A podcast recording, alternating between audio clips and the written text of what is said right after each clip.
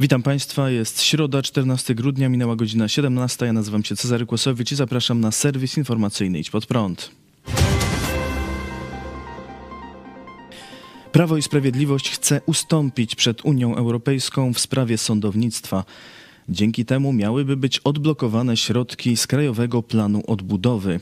PiS złożył w Sejmie projekt nowelizacji ustawy o Sądzie Najwyższym, który ma spełnić warunki stawiane przez Komisję Europejską w sprawie Krajowego Funduszu Odbudowy.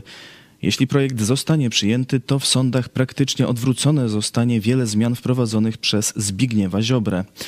Sprawy dyscyplinarne ma przejąć od Sądu Najwyższego Naczelny Sąd Administracyjny. Doprecyzowane ma być zastosowanie testu niezależności.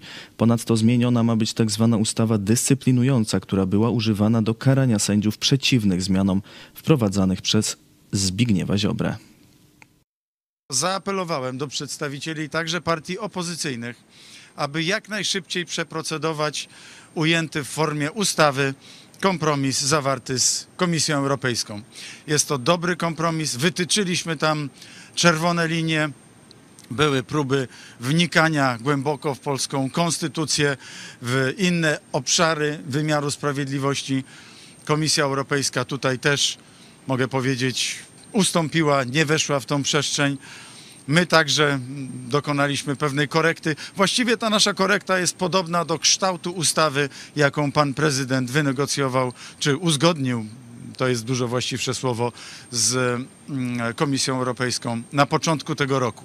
Nie ma dzisiaj czasu, aby dłużej przeciągać linę, dlatego zaapelowałem do partii opozycyjnych, żeby jak najszybciej również rozpocząć procedowanie i zakończyć procedowanie mm, tej ustawy, e, która wiąże się z wymiarem sprawiedliwości. Profesor Ryszard Piotrowski, konstytucjonalista, w rozmowie z portalem Onet stwierdził, że proponowane przez Prawo i Sprawiedliwość zmiany są niezgodne z konstytucją. Oczywiste jest, że istnieje odrębność zaznaczona w Konstytucji, która polega na tym, że mamy sądownictwo administracyjne i sądownictwo powszechne. Te dwa systemy są w Konstytucji wyraźnie odróżnione, więc nie ma przesłanek konstytucyjnych do przeprowadzania tego rodzaju fuzji, która by prowadziła do przeniesienia odpowiedzialności dyscyplinarnej sędziów do NSA.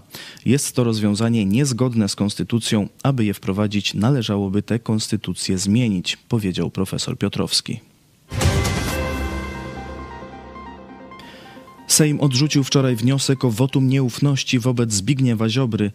Zostaje on zatem na stanowisku ministra sprawiedliwości. Za odwołaniem Ziobry głosowało 226 posłów przeciw 228. Aby odwołać ministra trzeba 231 głosów. Przeciw odwołaniu ministra głosowali posłowie klubu PiS, za wyjątkiem dwóch, którzy nie wzięli udziału w głosowaniu. Są to Tomasz Rzymkowski i Witold Czarnecki. Nie, nie głosował także poseł niezależny Wojciech Maksymowicz.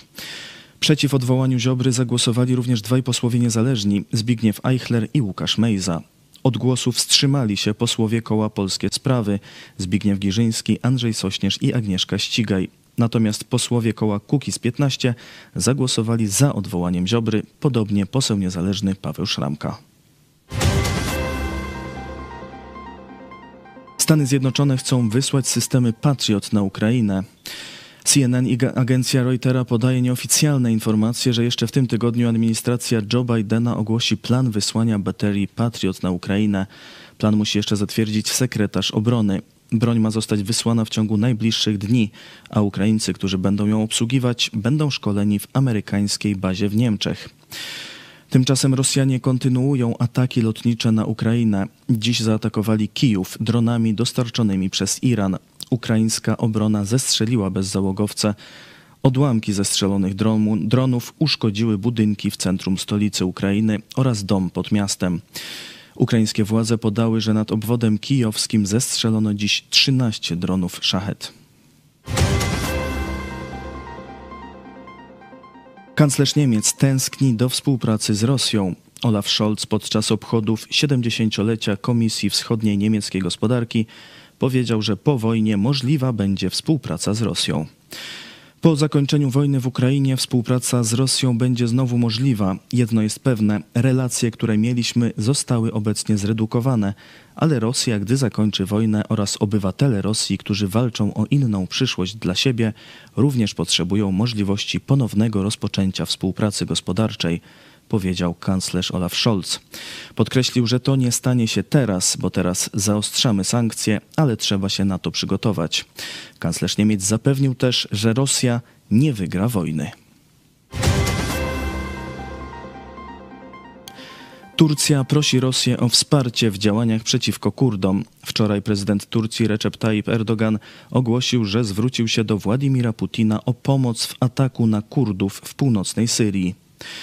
Poprosiliśmy prezydenta Putina o wsparcie w kwestii podejmowania wspólnych decyzji i być może podejmowania wspólnych działań w północnej Syrii, mówił Erdogan. Turcja chce przeprowadzić ofensywę lądową przeciw Kurdom, których obwinia o zamach terrorystyczny, jaki miał miejsce w listopadzie w Stambule. Zginęło wówczas 6 osób, a 81 zostało rannych. Partia Pracujących Kurdystanu zaprzecza oskarżeniom tureckich władz. Władze Iranu dokonały egzekucji kolejnego uczestnika antyrządowych protestów. 23-letni Majid Res Rahnavard został powieszony. Skazano go pod zarzutem prowadzenia wojny przeciwko Bogu. Władze Iranu twierdzą, że śmiertelnie ugodził nożem dwóch funkcjonariuszy służb bezpieczeństwa i ranił kolejnych czterech. Rahnavard nie miał dostępu do swojego prawnika. Proces przebiegł w błyskawicznym tempie. Oskarżony został stracony 13 dni po rozpoczęciu procesu. W tym czasie miały odbyć się rozprawy w dwóch instancjach. Na nagraniu opublikowanym przez Islamic Republic News Agency widać, że oskarżony miał złamaną rękę. Wcześniej władze Iranu wykonały egzekucję 23-letniego Mohsena Shekari, który również został oskarżony o walkę przeciw Bogu i użycie broni do rozsiewania terroru i naruszenie bezpieczeństwa publicznego oraz o zranienie funkcjonariusza policji i blokowanie drogi. W tym przypadku nawet irańscy prawnicy, w tym były przewodniczący Sądu Najwyższego Iranu, krytykują wyrok, ponieważ Mohsen Shekari nie był nawet oskarżony o zabójstwo. Jeszcze co najmniej 9 osób biorących udział w protestach zostało skazanych na śmierć, a 37 kolejnym przedstawiono zarzuty, za które grozi wyrok śmierci. Protesty w Iranie trwają od września, kiedy to islamistyczna policja moralności zakatowała na śmierć 22-letnią kobietę za to, że nie dość dokładnie zakryła włosy. W czasie protestów zginęło ponad 480 osób, a ponad 18 tysięcy zostało aresztowanych. Amerykańscy kongresmeni chcą blokady TikToka i innych platform społecznościowych z komunistycznych Chin i Rosji. Republikański senator Marco Rubio przedstawił projekt nowych przepisów, które mają zakazać jakichkolwiek transakcji z mediami społecznościowymi kontrolowanymi przez Chiny i Rosję. Oznaczałoby to zarówno zablokowanie mikropłatności, jak i kupowania reklam. Senator powiedział, że głównym celem jest ograniczenie działania chińskiego TikToka, który przekazuje dane amerykańskich użytkowników chińskim władzom, a także za pomocą promowania określonych treści może wpływać na nastroje społeczne i na wyniki wyborów. Marco Rubio podkreślił, że projekt ma poparcie zarówno w partii republikańskiej, jak i demokratycznej. Chiny i Niemcy chcą przejąć polskie terminale kontenerowe. Według niemieckiego dziennika Tagesschau Chiny i Niemcy szykują się do rozszerzenia wpływów na Morzu Bałtyckim. Sprawę opisuje portal Business Alert. Portal przypomina o sprawie sprzedaży udziałów w porcie w Hamburgu chińskiej firmie Costco. Ta firma chciała w Hamburgu stworzyć swój najważniejszy hub w Europie, przejmując część udziałów w powstającym terminalu przeładunkowym. Kanclerz Olaf Scholz promuje chińską inwestycję wbrew głosom koalicjantów, sześciu ministerstw i niemieckich służb bezpieczeństwa. Jak na razie ograniczono maksymalny udział Chińczyków do 24,9%, co uniemożliwi im wpływ na decyzje strategiczne. Dokumenty, do których dotarły niemieckie media, wskazują, że Costco próbą wejścia do Hamburga chciało jedynie rozpocząć ekspansję w Europie. Chińczycy mieli wcześniej kontaktować się z zarządem hamburskiego portu HHLA w sprawie możliwego wejścia Niemiec w struktury logistyczne na Bałtyku i Morzu Śródziemnym.